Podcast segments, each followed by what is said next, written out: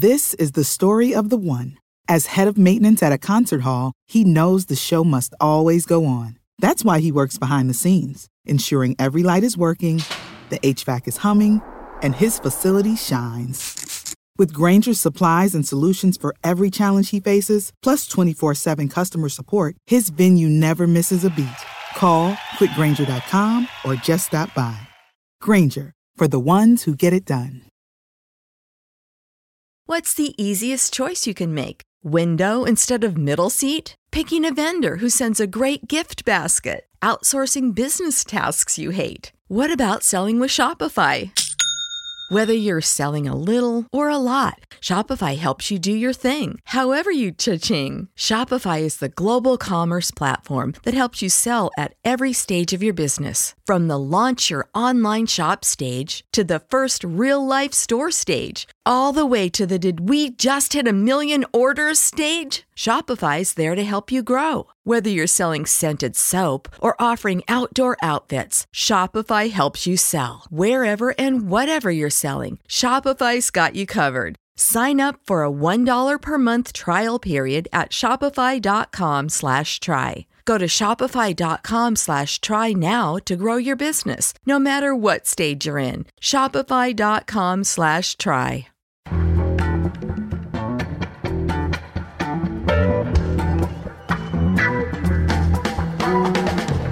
The Nation magazine, this is Start Making Sense political talk without the boring parts. I'm Jon Wiener. Today we'll talk about Trump's place in American history with Jill Lepore of the Harvard History Department and The New Yorker. And we'll recall the 1968 presidential election when Richard Nixon won and many of our current problems began. The man who almost defeated Nixon was Hubert Humphrey. Those of us who were activists in 1968 hated Hubert Humphrey. Michael Kazin will explain. But first, we have a problem with white men. They support Donald Trump. 62% of white men voted for Trump, 31% for Clinton. But recently, we've seen some powerful challenges to the power of white men. For comment, we turn to Kai Wright. He's host of WNYC's terrific podcast, The United States of Anxiety. It's now in its third season. And he's head of WNYC's narrative unit. He's also a columnist for The Nation. Kai Wright, welcome back.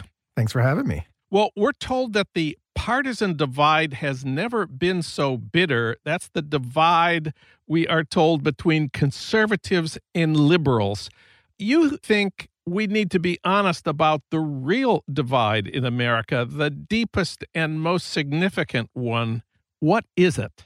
Well, it is a divide based on race and gender, or, you know, put differently, a divide based on those of us who are interested in a plural society and those who are invested in the minority rule of white men.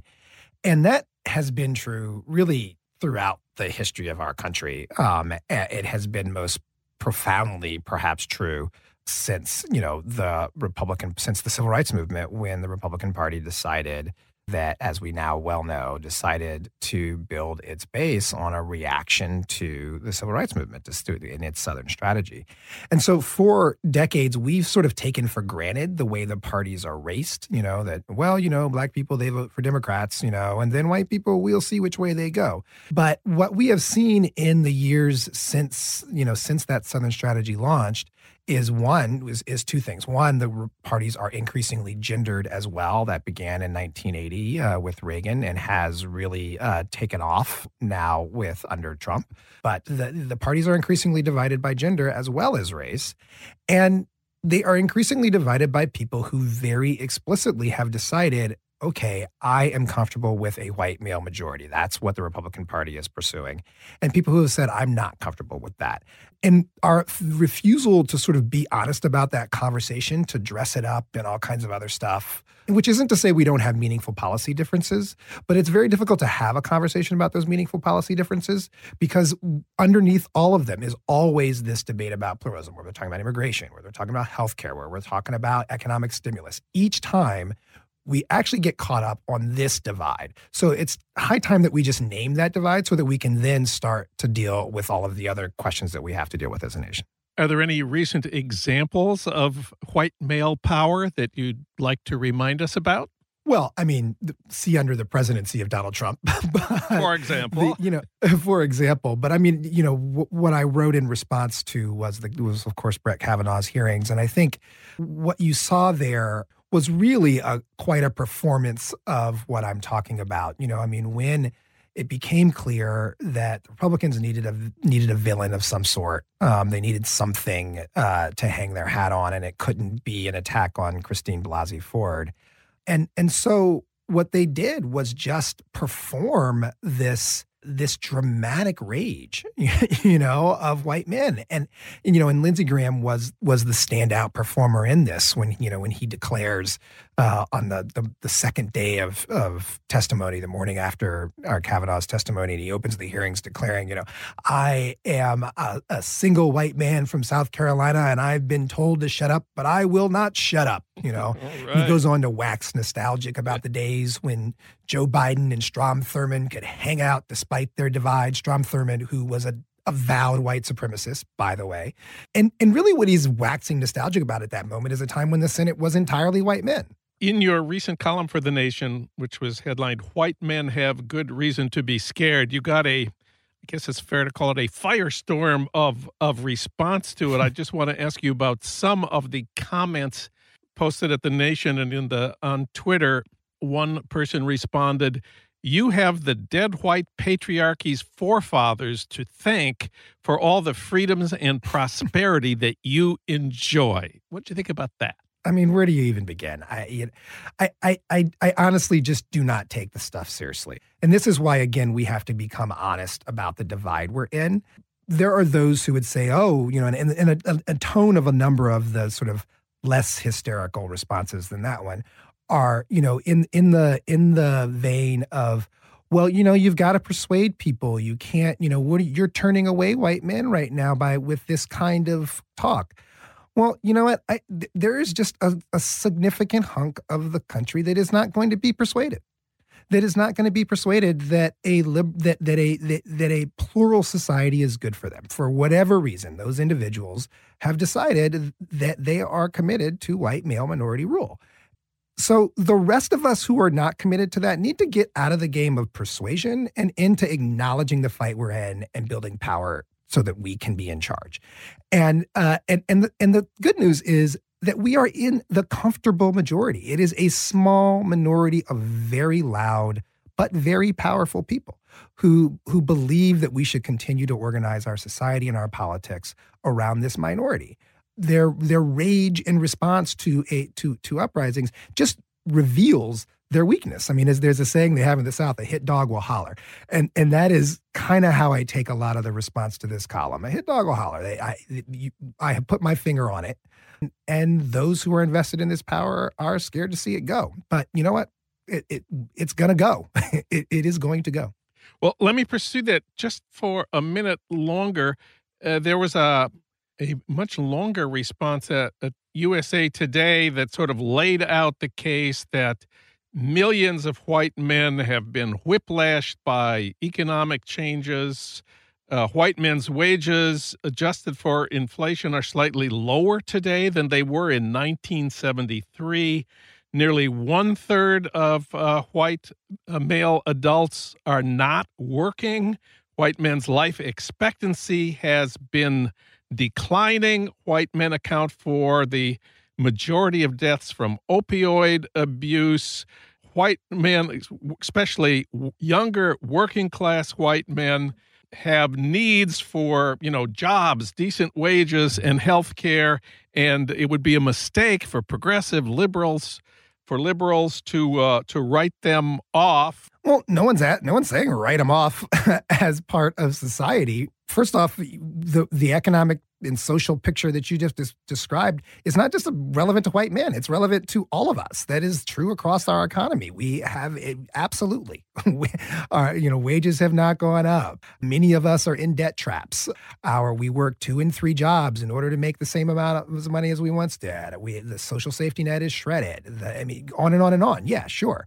The problem is we can't get to resolving those issues because when we try to have genuine conversations about it one part, one small part of our political political leadership turns to race baiting tells us, well, it's about immigration lies and says that these your problems are due to brown people coming across the border. Right now, all the things that we could be debating heading into the midterm elections, the president has decided that the that the lead question that he's going to bring up is the fact that there are migrants headed there's a, a large group of migrants headed through from Central America through Mexico right now and that they're storming our borders.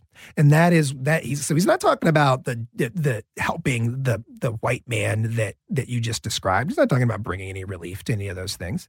He's talking about you should hate these immigrants and so then we're not in a conversation about solving the problems economic problems that all of us have because of racism and and and that works because a small minority uh, of white men uh, have responded strongly to it. And so I, I think it is time for progressives to say, hey, hey, you know what? We are building strength and we are we are building political strength and social strength and cultural strength, uh, and and we're going to make the country a, a, different kind of place, and it's going to be good for you just like it is for us, and and and, and we may have to take you along kicking and screaming, but that's what's going to happen. There's one other response in the nation comment uh, stream that I wanted to get your response to. They this person said, you know, have you forgotten that Hillary Clinton, Nancy Pelosi, Dianne Feinstein are willing to do the dirty work of those who actually rule? And it's been the case with Obama, with, with Eric Holder, with John Lewis, crony capitalists and war criminals all. What do you say to that comment? Well, look, I you know I have uh, there is plenty of critique to be made of the Democratic Party. Absolutely, you know I don't know that I would agree with all of that, but there are I have many many complaints about uh, Barack Obama's presidency, uh, including the war crimes that uh, took place in the course of it. So there's no question that uh, that being a Democrat does not does does not make you good for the country. My point is that nonetheless, the parties have very much been sorted by race and gender. They just have. And and not just race and gender in terms of the identity of the people involved, but race and gender in terms of how how those of us who feel comfortable with a plural America and those of us who do not. That, that, that is our that is our most profound divide right now. Let's deal with that so that we can turn around and start saying, well, what is the right way to to to to fund healthcare? What is the right way to get corporations out of our politics? What is the right way uh, to to promote peace in the world. We we we we can't get to these conversations because we're always bogged down in in the racism and the misogyny that we don't name. It's time for an honest and real debate. Kai Wright, you can read his column, White Men Have Good Reason to Be Scared, at thenation.com. Thank you, Kai. It's great to have you on the show. Thank you.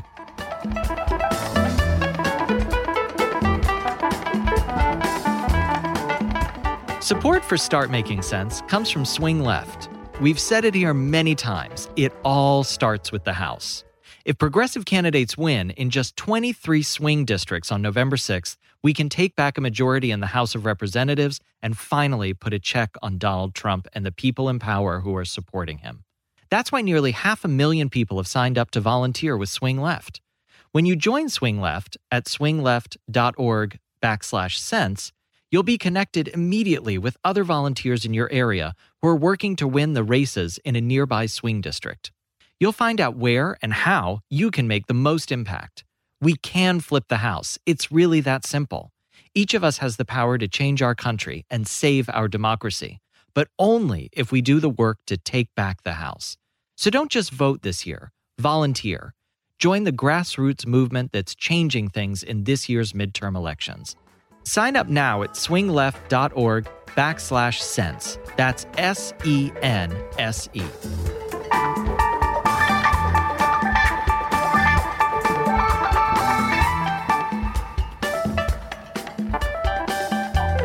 Next up, the history of the United States from the beginning to now, from 1492 and Christopher Columbus down to 2016 and Donald Trump. That big story is told in Jill Lepore's big new book. It's called These Truths. Jill Lepore is a professor of history at Harvard. She's also a staff writer for The New Yorker. Her last book was a bestseller, The Secret History of Wonder Woman. We reached her today at Harvard. Jill Lepore, welcome. Hey, thanks so much for having me. Well, Your new 900 page History of America ends with Donald Trump. This is a story with an ending, and it's not a happy one. When you were writing this book, what did you think the last chapter would be about? Where did you think the story would end? When I set about to write the book, which was a few years ago, I initially thought I'd end it in 2009, actually on inauguration day of 2009, with the inauguration of Barack Obama. It's a great ending. It's very cinematic. It has all kinds of drama to it. It hits a lot of themes in American history: the struggle over equality, the long uh, fight for racial justice in the United States. It's a it's a moment of political celebration. Uh, there were all kinds of great reasons to end on inauguration day 2009 one of which was that it was comfortably in the past you know historians don't generally like to write about the present or the near present because we have insufficient vantage on it I, it just never occurred to me that i would want to go all the way up to the 2016 election not really because of who was running but just because it's too recent of, of an election to try to make sense of but I was about halfway through writing the book. I was around the Civil War era when Donald Trump defeated Hillary Clinton in November of 2016.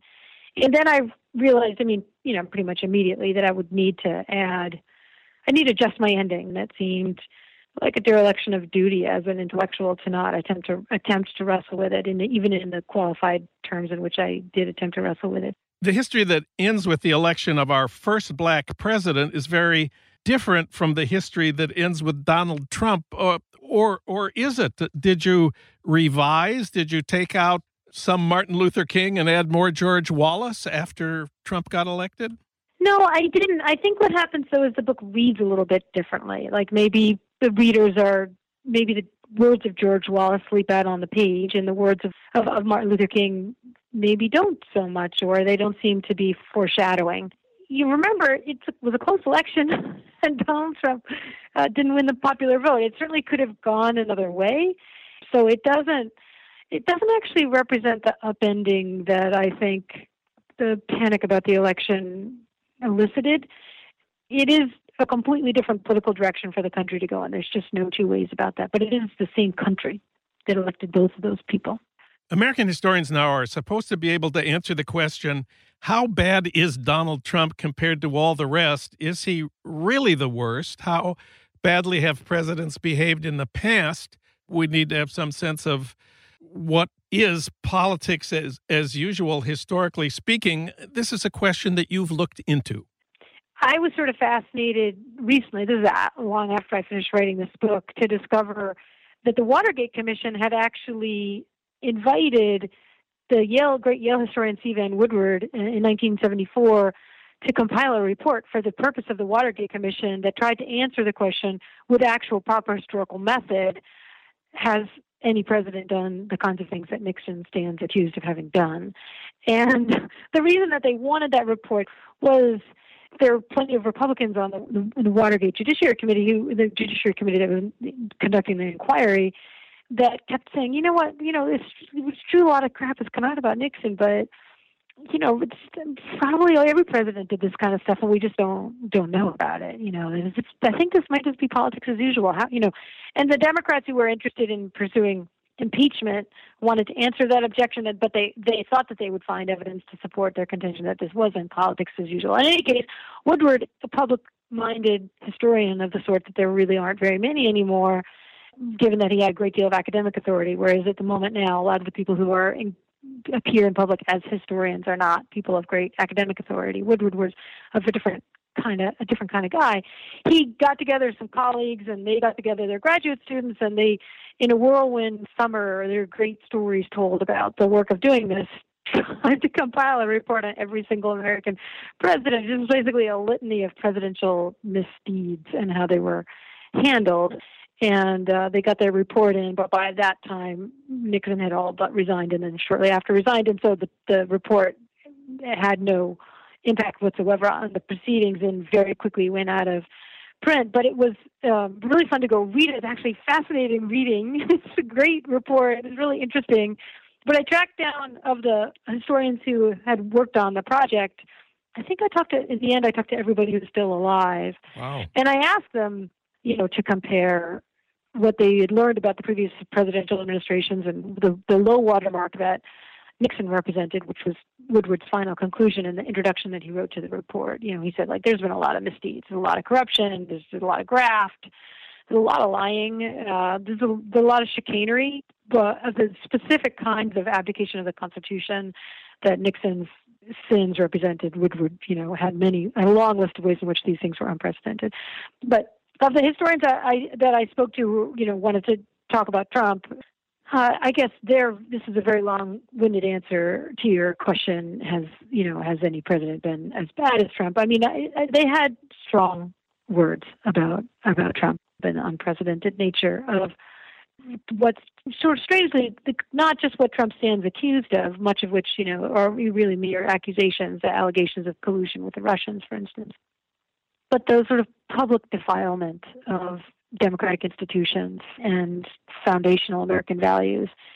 So less kind of constitutional violations than this kind of larger scope of you know debasement really is is is the term that comes to mind in thinking about things that specific historians said to me I wanted to ask about Andrew Sullivan's review of your book in the New York Times. He said he he concluded from your book that quote the Civil War would never end, merely wax and wane, and its toll on the human spirit and the black body was matched only by its evil. From Jackson's massacre of Native Americans to the Southern labor camps to the full embrace of torture in the Bush Cheney administration is a single consistent and evil line. Close quote, Andrew Sullivan. I wonder if you have any comment on that. I think that's the first I've heard that. I I just as a rule don't read reviews. A lot of people have written to me about Sullivan's review, so I'm I'm awfully familiar with it. I don't know that I know that passage and I of course, can't be accountable for what someone says right. about my work. Right. Um, it's a that is a that is a powerful statement. I think to some degree that is you know Sullivan's a tremendously talented writer, and I think to some degree that is a claim of his own. I spent a lot of time in the book talking about how the work of the historian is not the same as the work of a moralist. I think there's a lot of room for moralism in our political rhetoric and and, and even in our political journalism, and and I think Sullivan isn't in any ways in the best tradition of that, and I, I talk a lot about actually that uh, vein of American political journalism as a really important part of how the American Republic works and the check that, that journalists play on on government overreach and, and on corporations as well. I myself don't use the language of evil in that regard. I use the language of tragedy and horror, uh, which is a slightly different language than what, what Sullivan is em- employing there. Whether whether the way that I construct my story is which is the way that I see American history playing out offers sources of continuity where tragedies come back and back and back. I, I think that's completely fairly stated. Jill Lepore's new book is These Truths. It's on the New York Times bestseller list. It's beautifully written. Jill, thanks so much for talking with us today. Hey, thanks a lot for having me. It was a lot of fun.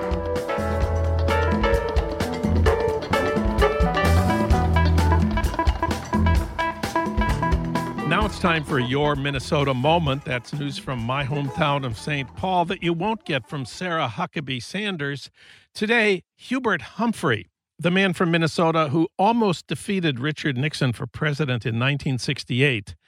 For that, we turn to Michael Kazin. He teaches history at Georgetown. His latest book is War Against War The American Fight for Peace, 1914 to 1918. He's the co editor of Dissent magazine and a contributor to The Nation. Michael Kazin, welcome back. Uh, great to be here, Jon. Well, for people like us who grew up in the 60s, Hubert Humphrey was a crucial representative of everything that was wrong in America.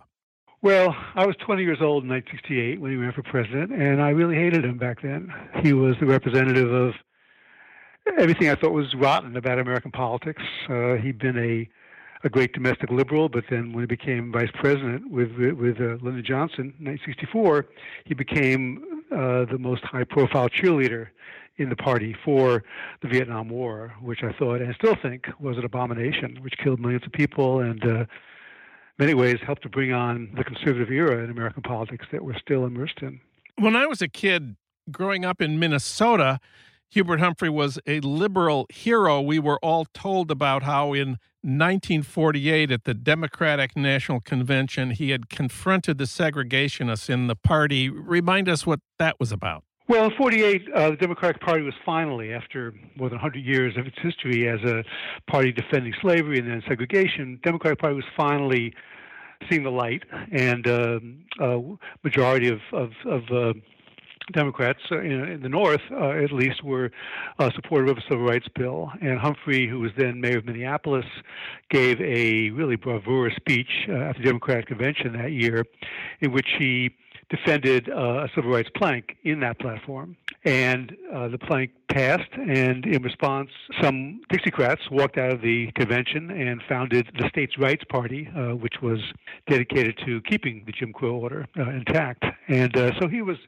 He was a hero not just of uh, New Deal and later on New Frontier Great Society programs, but also he was one of the first white Democrats um, to really take a stand for civil rights, uh, to put the party on record being for civil rights legislation instead of uh, opposed to it, as it had been throughout most of its history. And then he served 16 years in the Senate. He called himself a liberal without apology.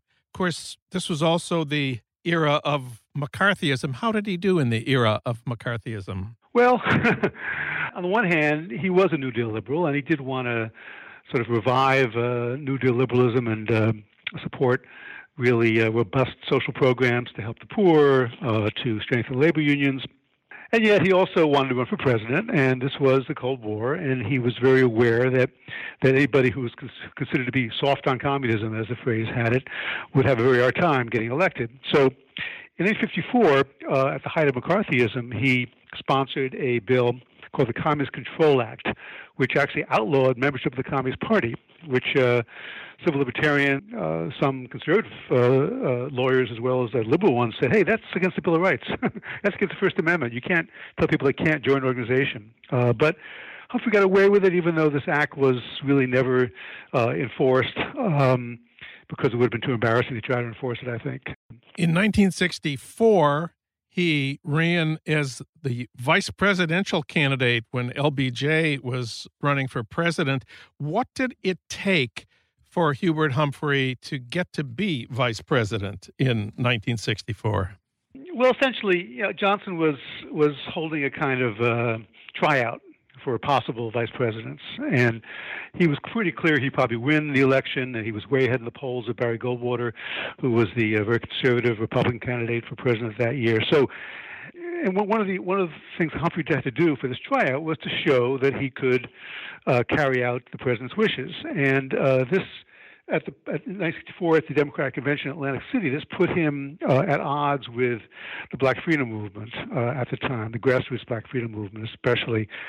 Uh, there was a group called the Mississippi Freedom Democratic Party, which uh, civil rights workers, both black and white, had put together in Mississippi to challenge the all-white segregationist delegation of the regular Mississippi Democratic Party, uh, which was sending its delegates to the Democratic Convention in Atlantic City that year, and was opposed to the Civil Rights Act, which, which uh, just a month before the convention, uh, President uh, Johnson had already had signed. But Johnson, who was a as um, aggressive uh, as in, he was insecure, as insecure as he was aggressive, uh, wanted to win every state, uh, and that included southern states. And he was very afraid that if the um, uh, Mississippi Freedom Democratic Party uh, had been able to install its delegates, uh, black and white delegates, in the place of the regular Mississippi Democratic Party. The Mississippi Democratic Party would walk out of the convention, and uh, he would lose Mississippi, not just Mississippi, but also uh, other deep southern states where black people, for the most part, could not could not yet vote. And so Johnson uh, asked, really commanded Humphrey to go to the MFDP, um, which had sent people up to Atlantic City from the South, uh, hoping to be seated in the convention, telling them basically, will you accept a compromise where they would get two symbolic seats, uh, but they would not be able to sit on the floor of the convention? And these people from Mississippi who've been, uh, some of them uh, had seen their friends killed, they've been in jail, they've been beaten up in this very crucial bloody struggle in the South for civil rights. They, they hadn't come up to Atlantic City to accept two damn seats, which is how Fannie Lou Hamer, one of the you know, charismatic leaders of the MFDP, put it. So they refused to accept this uh, compromise that Humphrey had worked out, and and they left the convention. And uh, this was enough to convince Johnson that that Humphrey would, as Johnson, as Humphrey later put it, uh, would, would, eat his shit and like it. He was so desperate was Humphrey to get nominated vice president. He was willing to basically sell out the civil rights movement. After 1964 is when we have the tremendous escalation of the war in Vietnam. At the time, you and I and our friends blamed liberals for the war in Vietnam. Were we right about that? Mostly, I think we were, I'm afraid, yes, because these were Cold War liberals after all. These were people who, beginning with uh, Harry Truman, late 1940s, on through John Kennedy and Lyndon Johnson, had supported foreign policy, which I think its ideals were uh, not bad. I think communism uh, was uh, undemocratic and tyrannical and had to be opposed, but but the way in which liberal Democrats, when they were in power, wanted to oppose it and tried to oppose it was through force of arms, by building a network of bases all around the world, by setting up our own uh, free world empire uh, to go against the Soviet empire. And um, and the war in Vietnam was seen as just one front in that battle uh, against communism, when in fact, uh, what was happening in Vietnam, uh, as many listeners probably know, Really, it was part of a struggle for Vietnamese independence, which uh, communist uh, led forces were, were leading. Then came 1968 LBJ, of course, withdrew from his own reelection campaign after nearly losing the first primary to another man from Minnesota, Senator Eugene McCarthy. Humphrey became the candidate of the party establishment, even though he didn't enter a single primary that year. I didn't know anything about the Democrats' platform in 1968 until I read your piece in The Nation. What was that like? Well, it was a very progressive platform. Uh, you might say it was a social democratic platform, a platform that today's Democrats, people like uh, progressive Democrats, someone like Elizabeth Warren or Bernie Sanders, might be uh, happy to run on. It included a, uh, a pledge to cover all Americans with health insurance, to uh, try to get housing for all Americans, to make sure there was nutritious food uh, for all Americans. And um, he called for a Marshall Plan for the cities. Uh, there have been these rebellions or riots in the cities uh, in 1965 to 1968, in black neighborhoods especially. And uh, he called for a Marshall Plan to give people jobs, to um, give them housing. So it was it would have created if it been if the platform had been um, acted upon, uh, it would have created a uh, a welfare state, you know, not so different from ones uh, that now exist in places like Scandinavia. But it was really overshadowed entirely, of course, by the argument about the war in Vietnam. So most people never really knew it existed. The question that we had to ask at that time and that we have to ask again today is even though Humphrey was a key cheerleader for that atrocity in Indochina, should we have supported him for president to keep Nixon from becoming president. I remember my father, also from Minnesota, argued you have to vote for Humphrey if only to save the Supreme Court. I know at the time you and I refused to support Humphrey. What does it look like now, 50 years later? Well, you know, uh, as they say, retrospect is 2020. I think it would have been better, yes, if we had urged people to hold their noses and vote for Humphrey. But again, as historians, which you and I both are, we understand that you know you have to you have to understand people's choices in context. And the context at the time was was this guy for four years had been defending this awful policy. How could we ask people to support that? Michael Kazin, he wrote about Hubert Humphrey for the Nation's fall book issue. You can read him at thenation.com. Thank you, Michael. Thank you, Jon.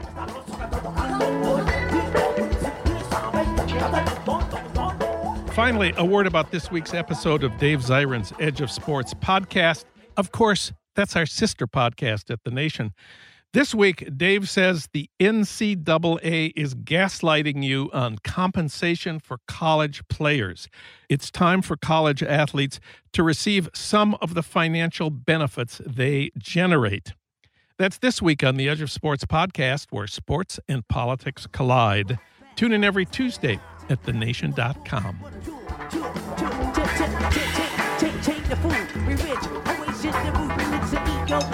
Start Making Sense, the Nation podcast, is co produced by the LA Review of Books and recorded at the studios of Emerson College, Los Angeles, located in the heart of Hollywood, with technical assistance from Justin Allen.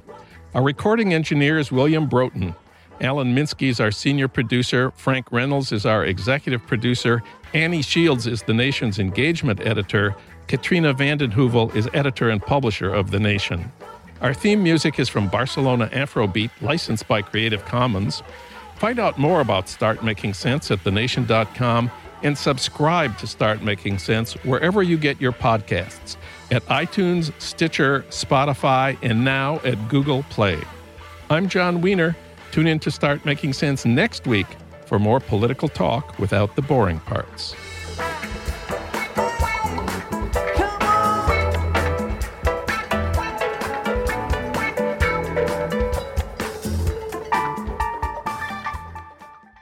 This is the story of the one. As head of maintenance at a concert hall, he knows the show must always go on. That's why he works behind the scenes, ensuring every light is working, the HVAC is humming, and his facility shines. With Grainger's supplies and solutions for every challenge he faces, plus 24 7 customer support, his venue never misses a beat. Call clickgrainger.com or just stop by. Granger, for the ones who get it done. When you need mealtime inspiration, it's worth shopping Kroger, where you'll find over 30,000 mouthwatering choices that excite your inner foodie. And no matter what tasty choice you make, you'll enjoy our everyday low prices, plus extra ways to save, like digital coupons worth over $600 each week. You can also save up to $1 off per gallon at the pump with fuel points. More savings and more inspiring flavors make shopping Kroger worth it every time. Kroger, fresh for everyone. Fuel restrictions apply.